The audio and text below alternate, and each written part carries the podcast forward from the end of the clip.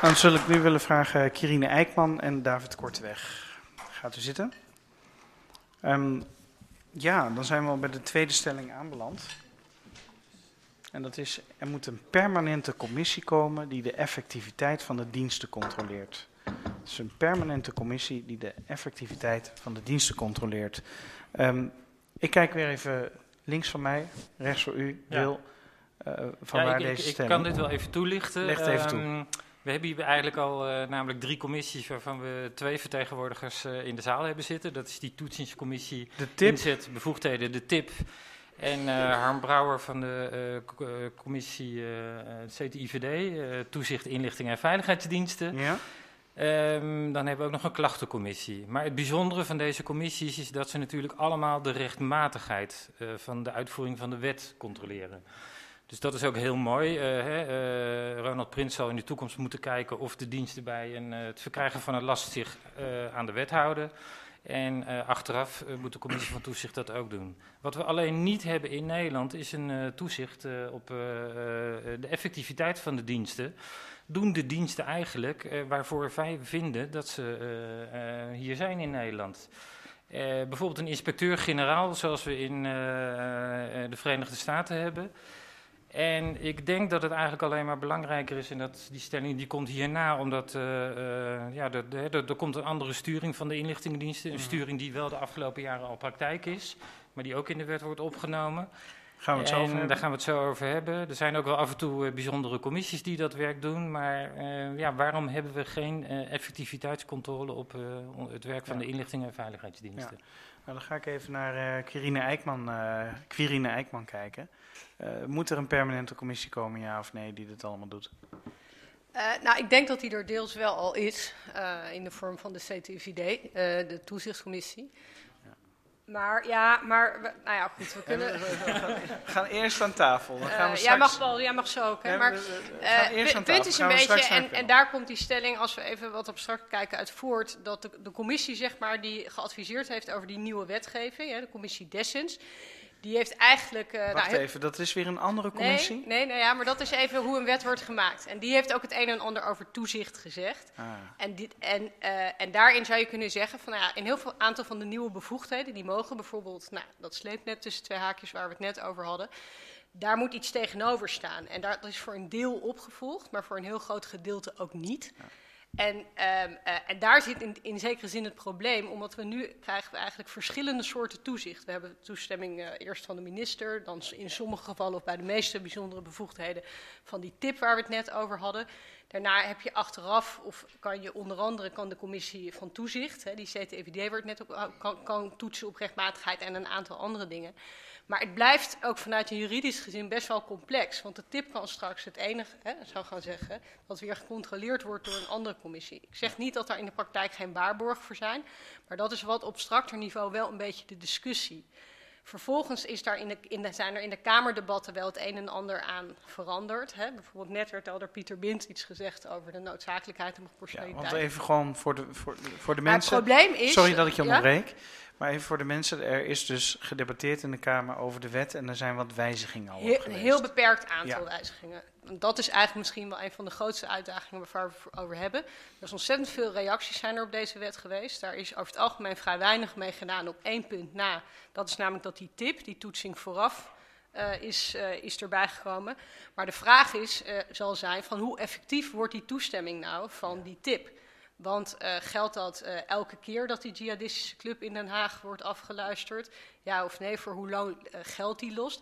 En hoe gaan zij zich ontwikkelen? Gaan ze alleen maar zeggen, dat mag wel of niet? Of gaan ze ook bijvoorbeeld kijken of een methode effectief is of niet? En dat is een beetje de discussie. De vraag is hoe ze zich gaan ontwikkelen. Maar dat moeten ze zelf gaan bepalen, want ze moeten hun eigen reglement gaan vaststellen. Wat denk jij? Hoe gaan ze zich ontwikkelen?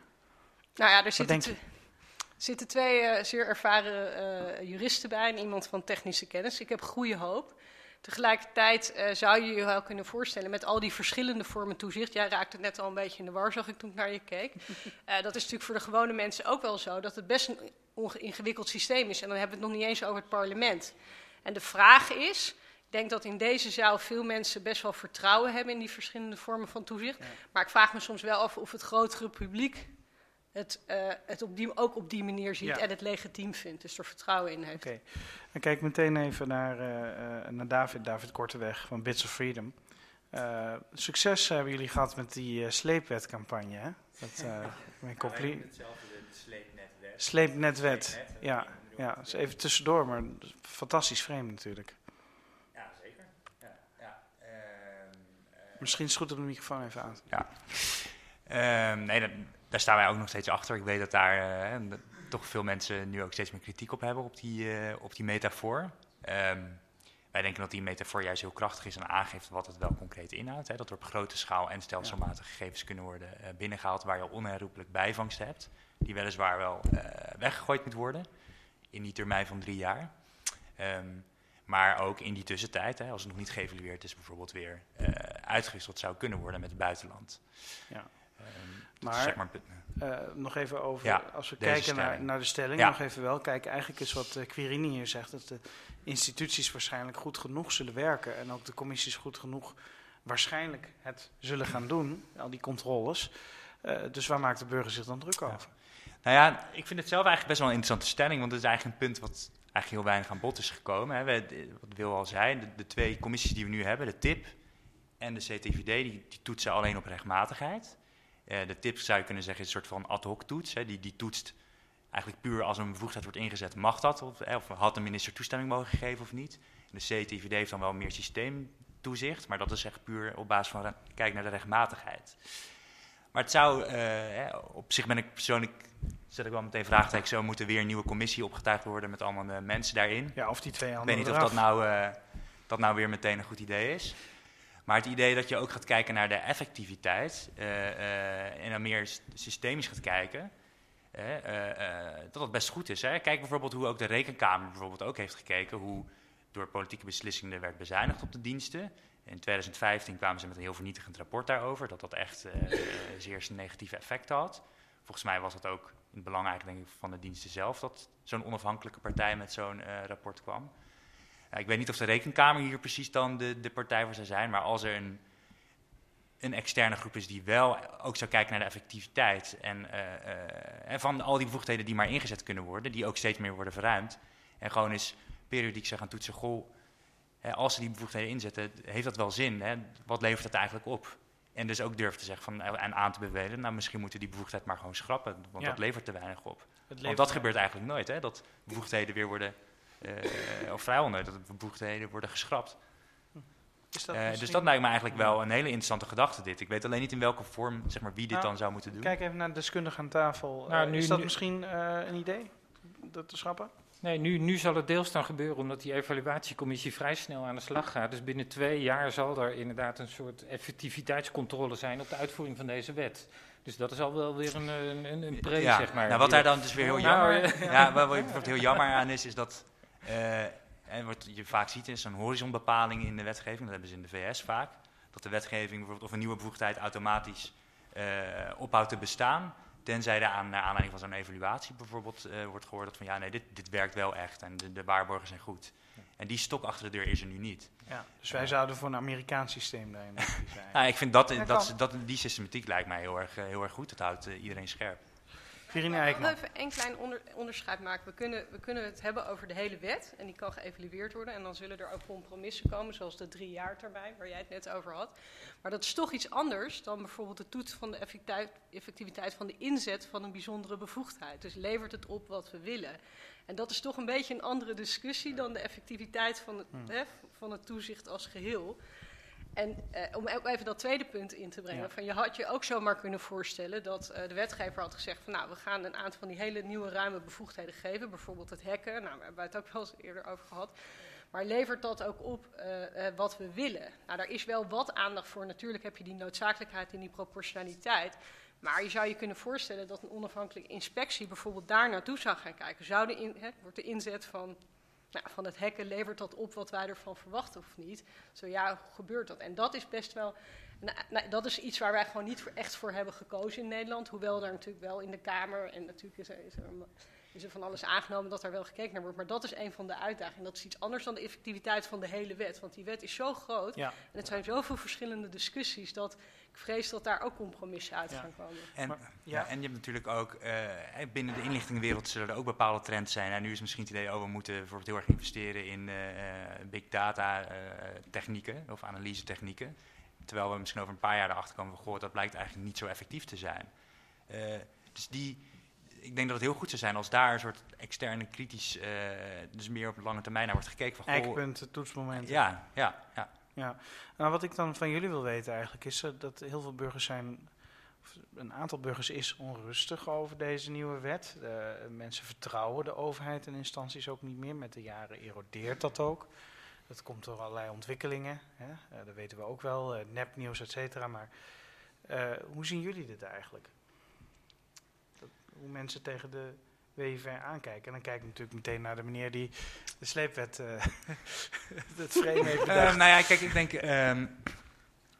het verbaast me bijvoorbeeld weer dat hier helemaal geen politici aanwezig zijn die wel voorstander zijn van die wet. Ja. Ja, als je hier al voor pleit, wees dan ook... en sta dan ook achter en ga dat debat dan ook aan. Dat, zeg maar, voedt dat wantrouwen. Ja, en Kees Verhoeven kon geen oppas vinden. Dat is, ja. Volgens mij is een van de weinigen die heeft gezegd dat hij actief het debat aanvoert. Ik ben hem volgens mij binnenkort zal hij wel gaan debatteren. Maar op zich zijn er nog maar heel weinig Kamerleden die daar wel voor hebben gestemd. Mm. Die nu wel die serieuze discussie aangaan. Ja, dat voedt per definitie al dat wantrouwen. En wat ook heel erg heeft gespeeld, wij zijn heel erg betrokken geweest in het hele, eigenlijk, zeg maar, dat wetgevingsproces. Dus dat is sinds 2015 eigenlijk, ook daarvoor al, maar sinds de internetconsultatie van het eerste voorstel er was en toen vervolgens het naar de Tweede Kamer ging. En wat je daar wel heel erg duidelijk zag, is dat dat wetsvoorstel ging eind oktober 2016, werd het ingediend in de Tweede Kamer. En het was evident dat de coalitie had bepaald, dit moet voor de verkiezingen er sowieso doorheen. Ja, toen zijn er volgens mij iets van 30 amendementen ingediend. Waar er volgens mij 1 of 2 van zijn aangenomen. Dus echt een heel beperkt aantal. En dat voedde ook wel wat wantrouwen van er werd gewoon niet geluisterd naar de kritiek die er in de Kamer is. Dus niet geluisterd naar de volksvertegenwoordigers en dus niet naar de bevolking. Ja. Is dat eigenlijk wat je wil zeggen? Ja, ik denk hier nu dan kabinet Rutte 3, maar een soort deksel op eigen neus kreeg voor het zo haastig, het doorduwen van die wet in de in de Tweede Kamer destijds. Om dat maar voor die verkiezingen doorheen te krijgen. Ja, ik wil nog even... Of wil jij nog wat zeggen, Quirine? Nou, even heel kort, want dat is absoluut een misvatting. Deze wet, daar hebben heel veel partijen op gereageerd. Meer dan 1000 reacties zijn er op een openbare internetconsultatie geweest, wat heel veel is. Ja. Deels natuurlijk omdat jullie daarbij geholpen hebben, maar deels ook veel oprecht. En ik denk zelf dat het feit dat daar echt toch heel weinig is bij gedaan. Ik werk nu bij het College voor de Rechten van de Mens, maar met ons hebben ook vele anderen gereageerd. Dat daar ook een deel van frustratie wel zit bij partijen. Dat als de overheid vraagt, lever input op wetgeving. Nou, er is een heel klein iets veranderd, namelijk die TIB is ingevoerd. Maar op heel veel andere punten is er gewoon weinig succes. Er waren veel meer amendementen, zijn er ingediend ongeveer 50. En 1 is er aangenomen, dus dat geeft aan hoe het is gegaan. En misschien zie je nu eigenlijk, het debat is nu pas op gang gekomen. Dan kan je voor of tegen het referendum zijn, maar dat maakt niet zoveel uit. Maar het is toch wel opvallend dat... Kennelijk er toch wel behoefte is in de samenleving om dat debat bij een deel van het publiek te voeren. Okay. Ik wil nog even naar mensen uit het panel kijken, want ik heb nog even dezelfde vraag. Waar komt dat wantrouwen van die burger toch vandaan? Ik kijk naar Paul Abels. Wacht even microfoon naar Paul Abels. Niet geven, hè? Ik zou de bal ook wel even neer willen leggen bij een aantal van de partijen die zich fanatiek keren tegen die wet en die ook inderdaad die actiejargon van sleepwet hebben gelanceerd. Ik vind dat daar, dat heb ik dikwijls grotesk genoemd, een beeld geschetst wordt van wat er allemaal mogelijk... dat er een monster is geworden. Ja, een partij als Amnesty vind ik zichzelf volstrekt onrecht aandoen en ongeloofwaardig worden door een beeld te schetsen alsof een soort DDR-systeem hier ingevoerd gaat worden. Dat we een 24 uur surveillance hebben. En kijk, als dit soort organisaties dit soort beelden over Nederland uitstrooien, dan moet je niet verbaasd zijn dat de angst bij de kiezers gewone mensen toeneemt. Ja. Nou, je wordt hier aangesproken hierop. Ik blijf erover verbazen dat men die term zo lastig vindt. Zelfs ook, er is een privacy impact assessment gedaan door heel veel een groep wetenschappers naar die wet. Die gingen toen ook nog even kijken naar de vraag van, klopt die metafoor van een sleepwet nou? Ja, maar hebben jullie de mensen niet onnodig bang gemaakt? Nee, ik denk dat heel goed. Kijk, het is heel lang zijn er heel erg technische termen gebruikt. Echt verhullend taalgebruik. Eerst stond er ook gewoon in de wet, in het eerdere voorstel, stond er ook gewoon dat het ongerichte interceptie zou zijn. Toen werd het, geloof ik, het was het ook weer, alles behalve gerichte interceptie, althans iets in die termen. Dus men probeerde maar dat woord ongerichtheid te vermijden. Toen uiteindelijk kwam de onderzoeksopdrachtgerichte interceptie erin. En ik denk kijk, je moet het wel gewoon begrijpbaar maken voor mensen. En dat sleepnet, die metafoor, in die zin vind ik dat niet zozeer een doembeeld. Wij zeggen ook helemaal niet dat er willekeurig zomaar random informatie wordt vergaard, maar wel dat het in de aard van die bevoegdheid is, dat er op grote schaal en stelselmatig gegevens worden vergaard, is ook door het vorige kabinet, ook in de plenaire behandeling, gewoon erkend. En dat daar onherroepelijk bijvangst bij zit. Dus dat daar gegevens bij zitten van personen die helemaal geen doelwit zijn van de diensten. Die je gewoon niet nodig hebt. Ja, en dat vervolgens, dat men uiteindelijk daar wel in moet, op basis van analyse, uiteindelijk die gegevens die niet relevant zijn, moet verwijderen binnen die 3 jaar termijn. Dat is weliswaar, dat is waar. Maar op zich is die metafoor dus met zo'n sleepnet gewoon heel goed te maken. Ik wil toch even een vraag uit de zaal. Ik wil eerst even... We zijn door het panelstukje heen. Ik wil eerst even kijken of er nog vragen in de zaal zijn. Mensen iets willen weten. Los van die ene dame die net al geweest is, die meneer die daar zit. U wilt wat weten, meneer? Wilt u vragen? Wacht even de microfoon. U wil iets zeggen. Dat is iets anders dan dat ik een vraag heb. Maar laat ik het dan toch maar in een vraag gieten voor u. Ja. Mijn naam is Harm Brouwer. Ik ben voorzitter van de CTIVD. De toezichthouder tijdens en achteraf. Kijk eens aan. Namen zo'n paar keer gevallen. Welkom. Het veld van de toezicht is nog veel complexer dan het geschilderd wordt. En ik hoor namelijk 2 instanties die heel erg belangrijk zijn niet noemen. En dat is het parlement.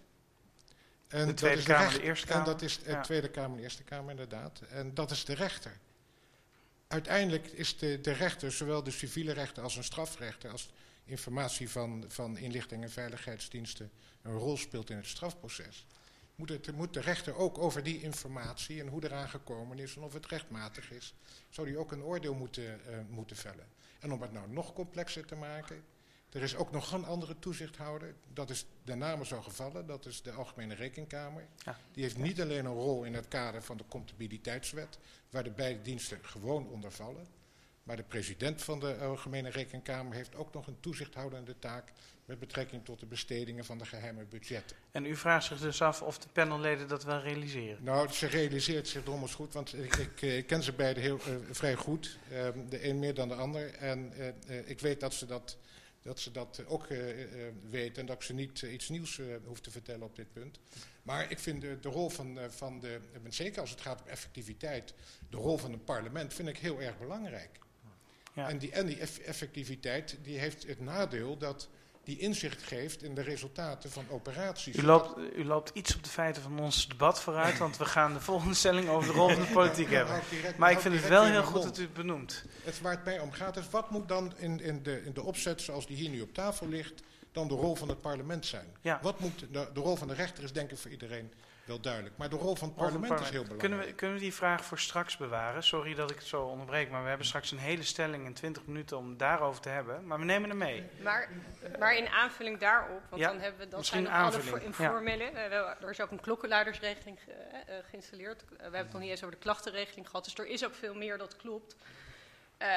Maar ik denk dan komen we weer even terug op het punt als geheel. Ik denk dat, we komen terug naar het publiek, van snappen mensen hoe dat toezicht werkt of niet? En misschien ook maar eens vragen, hoe gaat dat dan straks in zijn werk in de Tweede Kamer? Want je hebt zeg maar de openbare commissies die erover gaan en de commissie stiekem, zoals die tussen haakjes genoemd wordt. De vraag is of er in hoeverre de kennis in het parlement er is om dat goed uit te oefenen. En we hebben in de discussies, met name in de Tweede Kamer, over deze wet gezien dat dat ook best wel een uitdaging is, om dat maar eens neutraal te noemen.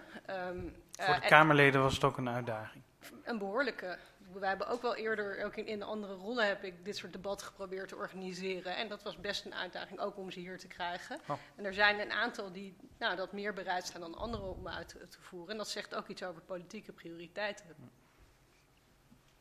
Nog een vraag van die meneer die daar zit. De laatste vraag ook. Oh ja, mag ik het? Nee.